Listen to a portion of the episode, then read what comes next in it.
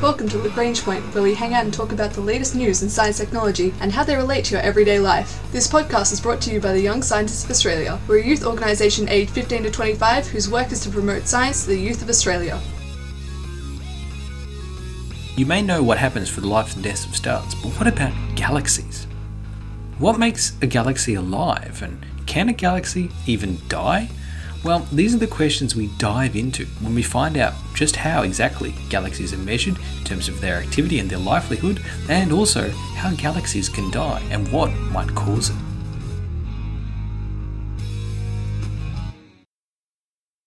So, you may be familiar with what will eventually happen to our Sun.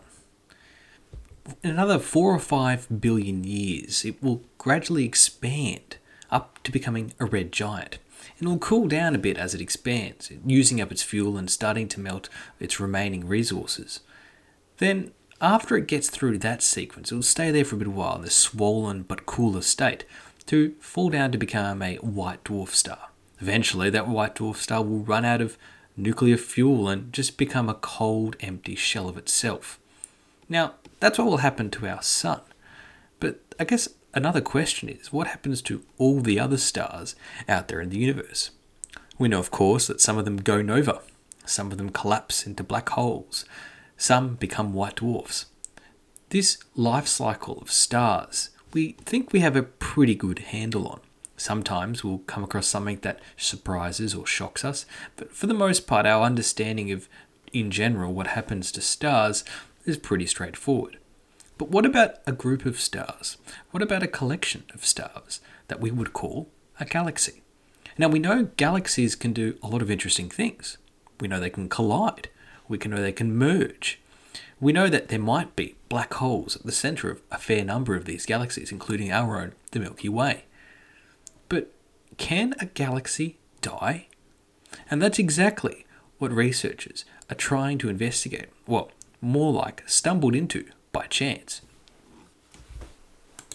And from this, we're going to talk about a study published in the paper Nature Astronomy with lead author Anna Grazia Puglisi from the University of Durham, working as part of the European Space Observatories or European Southern Observatories mission at the Atacama Large Millimeter Submillimeter Array, ALMA, in the Atacama Desert in Chile. Now, this team of researchers with Anna Grazia Puglisi being the, the key one on this study, have been trying to investigate what happens when a galaxy dies.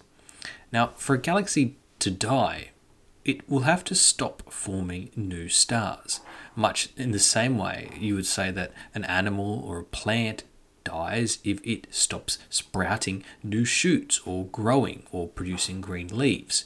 If a galaxy stops making new stars, well, then we could probably consider it dead. Now, that's a pretty coarse term and says nothing about life, but just more on a fundamental level. If the galaxy is not creating new, different types of stars in a cycle, well, then it's, it's a dead area of space. Now, what they managed to discover, scanning across the sky, is a galaxy fair distance away, but it's undergoing a pretty remarkable transformation or a remarkable deconstruction of itself which will pretty rapidly lead to its demise.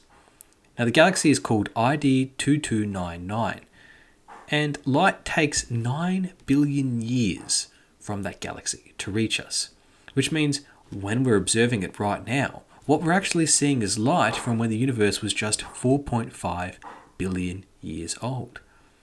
Now, what is the astonishing thing about this research is that ID 2299 is ejecting stellar gas, star forming gas, the kind of materials you need to form a stellar nursery, a nebula, somewhere where stars can grow out of. This key stellar gas is being ejected from this galaxy at an incredibly startling rate, insanely fast. It's jettisoning around 10,000 suns worth of gas a year. So imagine all the gas inside our sun and then multiply that by about 10,000. And that's how much is just blowing off into the empty part of the universe. Can't really say blowing off into space because it's already in space, but it's just jettisoning itself, jettisoning all this key stellar material away from its core out into the rest of the universe at just a real astonishing rate. Now, why is that important? Well, because it's ejecting so much of the gas a year, it's actually removing an astonishing 46% of the total cold gas from that galaxy. Now, this cold gas is what these stars need to form. And the thing is, there is cold gas still left in ID 2299, the other 54%. But because this is a relatively young period of stellar history, again, we're talking about a period of time that we're observing that's 4.5 billion years old age of the universe. So there's a lot of stars being formed. And those stars being formed at a rate hundreds of times faster than our Milky Way is forming new stars. Again, because it's early in the life of that galaxy. So a lot of new stars are being created, and a lot of this cold gas is being ejected, which means that it will only take a few tens of millions of years before all of that cold stellar gas, the gas required to form stars in ID 2299, is just gone. That means no new stars will be able to be formed in a few tens of millions of years, which, on the scale of billions of years we're talking about here of a galaxy's lifetime, that's remarkably short. That means after around 5 billion years, this galaxy won't be able to produce substantial more new numbers of stars. Now, there'll still be stars in that galaxy, and there would be the occasional one formed after, say, a supernova and the spreading of more stellar material. But this large bulk of stellar cold gas that's needed to form stars is gone. Now, the researchers believe that what led to this tremendous eruption of gas and being ejected from this galaxy was actually a collision between two galaxies. Because we're pretty sure ID 2299, this galaxy, is actually a combination, a merger of two prior galaxies that collided together and amalgamated into then one galaxy. Now, how do we know that these two galaxies merged? Well, you can look for something that astronomers call a tidal tail. A tidal tail is an elongated stream of stars and gas and other matter that extend out from a galaxy and into interstellar space, or intergalactic space, because it's the space between two galaxies at this point. And you can see this pretty commonly when galaxies merge. You end up with bits of it just being streamed off. Now, when the team was observing a tidal tail at ID 2299, they managed to see how bright several of those features were relatively compared to the rest of it. And they were seeing that just at the point where that tidal tail merges away from the galaxy, it's exceptionally bright. And that means they were able to sort of try to dive deeper into what was going on in this tidal tail. Now, up until now, most astronomers had believed that yes, you could eject gas from a galaxy, and yes, that could lead to the death of a galaxy because it didn't have any star fuel left. But this would normally be the result of a black hole sort of stripping away or sucking up or flinging off any of that matter. And they could form what they call these winds, these wind patterns emerging out of the stars. And that's what scientists used to believe what was responsible for launching that star material into intergalactic space. But from this study, they've actually identified another way, and that is that through the collision mechanism, you basically can create these big streams of not only planets and other material floating away, but also a lot of the gas, basically having a vortex streaming away. Now, because these researchers have now tied together these tidal tails, these merger ejections from a galaxy, now that they know that this could also involve ejecting gas, well, that is great news because now old tidal tail discoveries can be re examined in a new light helping researchers just understand how common this ejection of stellar material into intergalactic space is. And this study itself was made by chance because this ALMA research experiment was only designed to look at coal gas in, only around 100 faraway galaxies. They only had been looking at ID 2299 for a few minutes when they made this observation. But it shows the power of some of these telescopes to look extremely far into the past by looking far away and detect amazing things about what's happening at those galaxies and stars as they make their way through the universe. And all this helps us understand and, and re examine our understanding of how a galaxy lives and how a galaxy can die. And the death of a galaxy in one place may mean the injection of stellar material somewhere else and the formation of perhaps nebula, star, and maybe even a new galaxy itself. Now, this paper is published in the journal Nature Astronomy. The lead author, Anna Grazia Puglisi, and a large research team from the European Southern Observatory.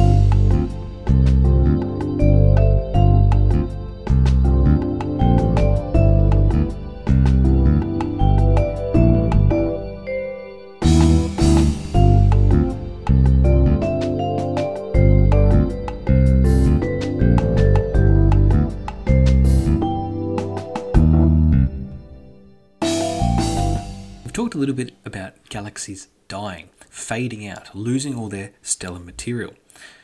But what makes a galaxy vibrant, active, one pulsing with energy and with life?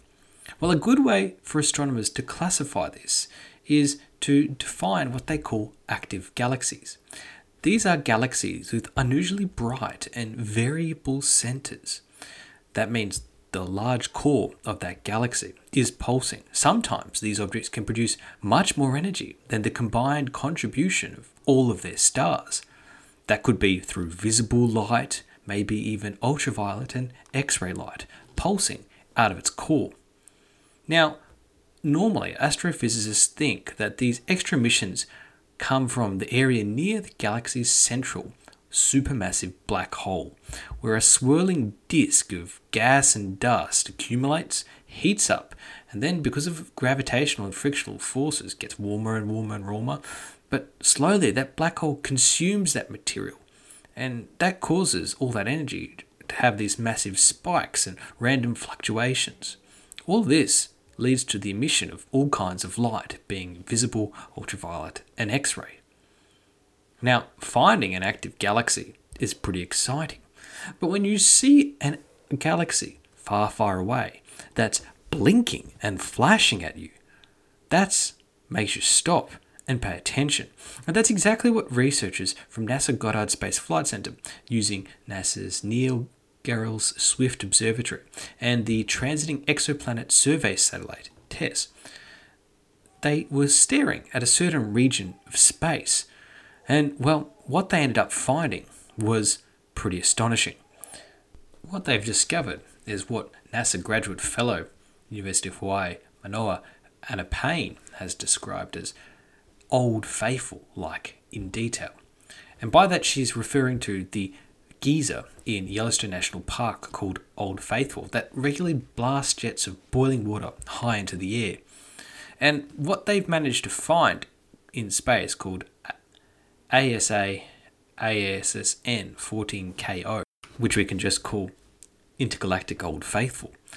Well, this object's bursting out all kinds of vibrant light and energy pretty periodically. Exactly every 114 days, we get these huge jets of energy coming out from this region of space. And what they believe is happening is it's a supermassive black hole at the galaxy's center that as it's spinning, it's just chipping away at a nearby star, partially consuming bite after bite after bite of that star, causing these big spikes and emissions of energy. And 14KO is currently the best example of a periodic variability in an active galaxy because over six years of data, they've got this 20 things of periodic bursts and then a break and then more periodic burst. But to get all this information, they have to study this object in tremendous detail. It was first detected way back in 2014 by the All Sky Automated Survey for Supernova. It's a global network of 20 robotic telescopes, which is run out of Ohio State University. Now, this eruption is happening in a galaxy called ESO 253 3.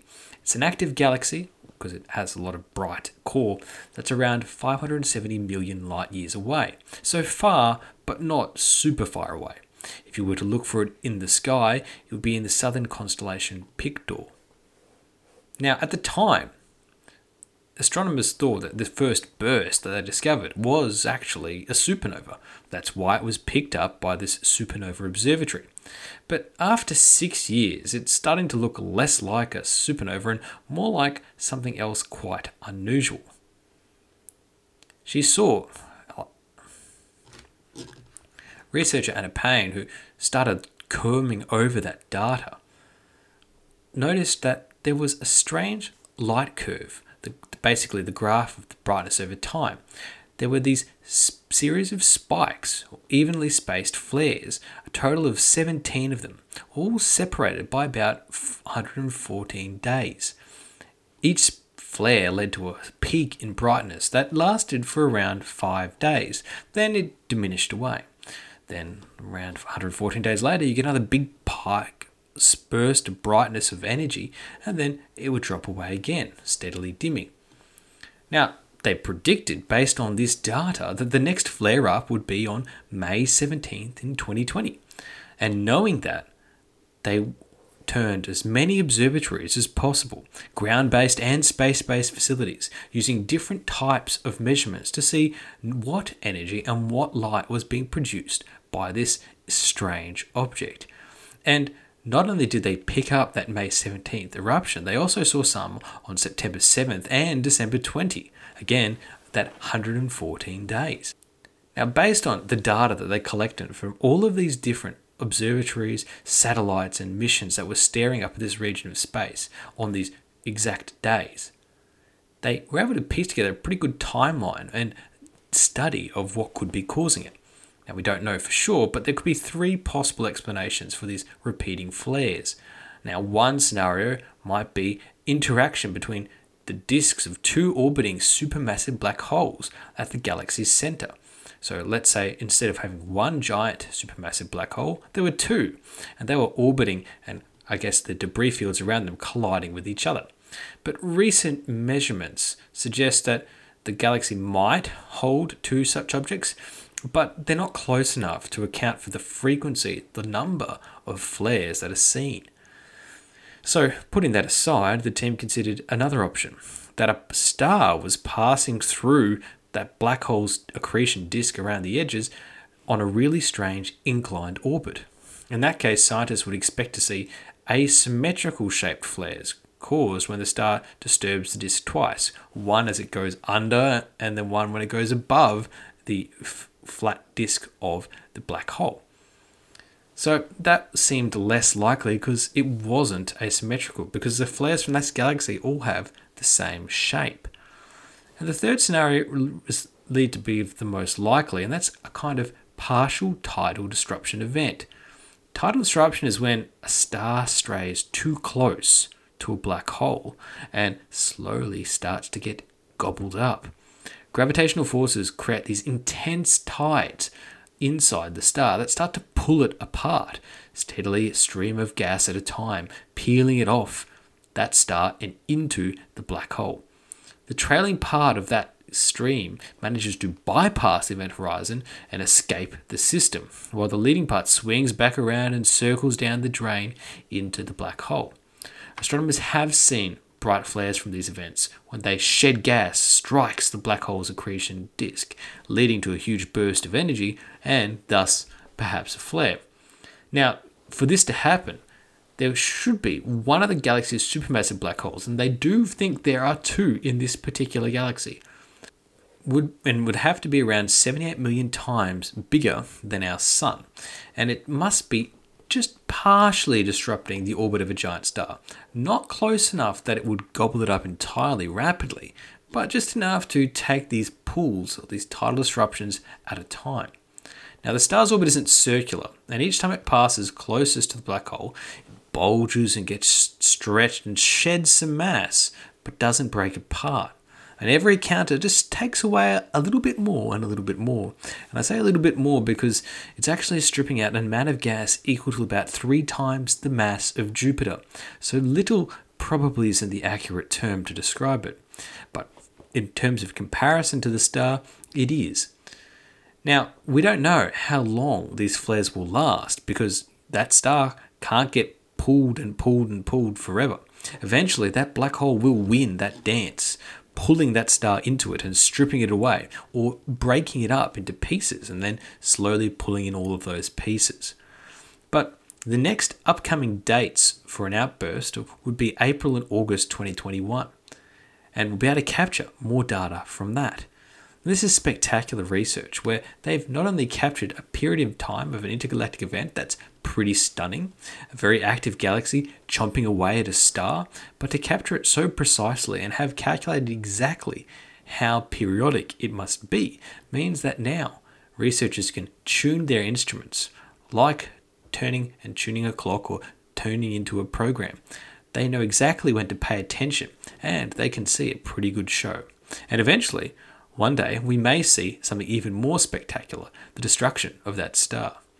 There's some great research from NASA Goddard Space Flight Center with a huge team of researchers all involved poring over this data and sharing as they watch this old faithful of intergalactic space. This has been the Young Scientists of Australia's podcast, Lagrange Point. From incredibly active galaxies erupting with huge eruptions of light and energy incredibly periodically, plus what happens when a galaxy dies, ejecting all of its star forming gas. Our ending theme was composed by Audionautics. Head to ysa.org.au for more information about the Young Scientists of Australia.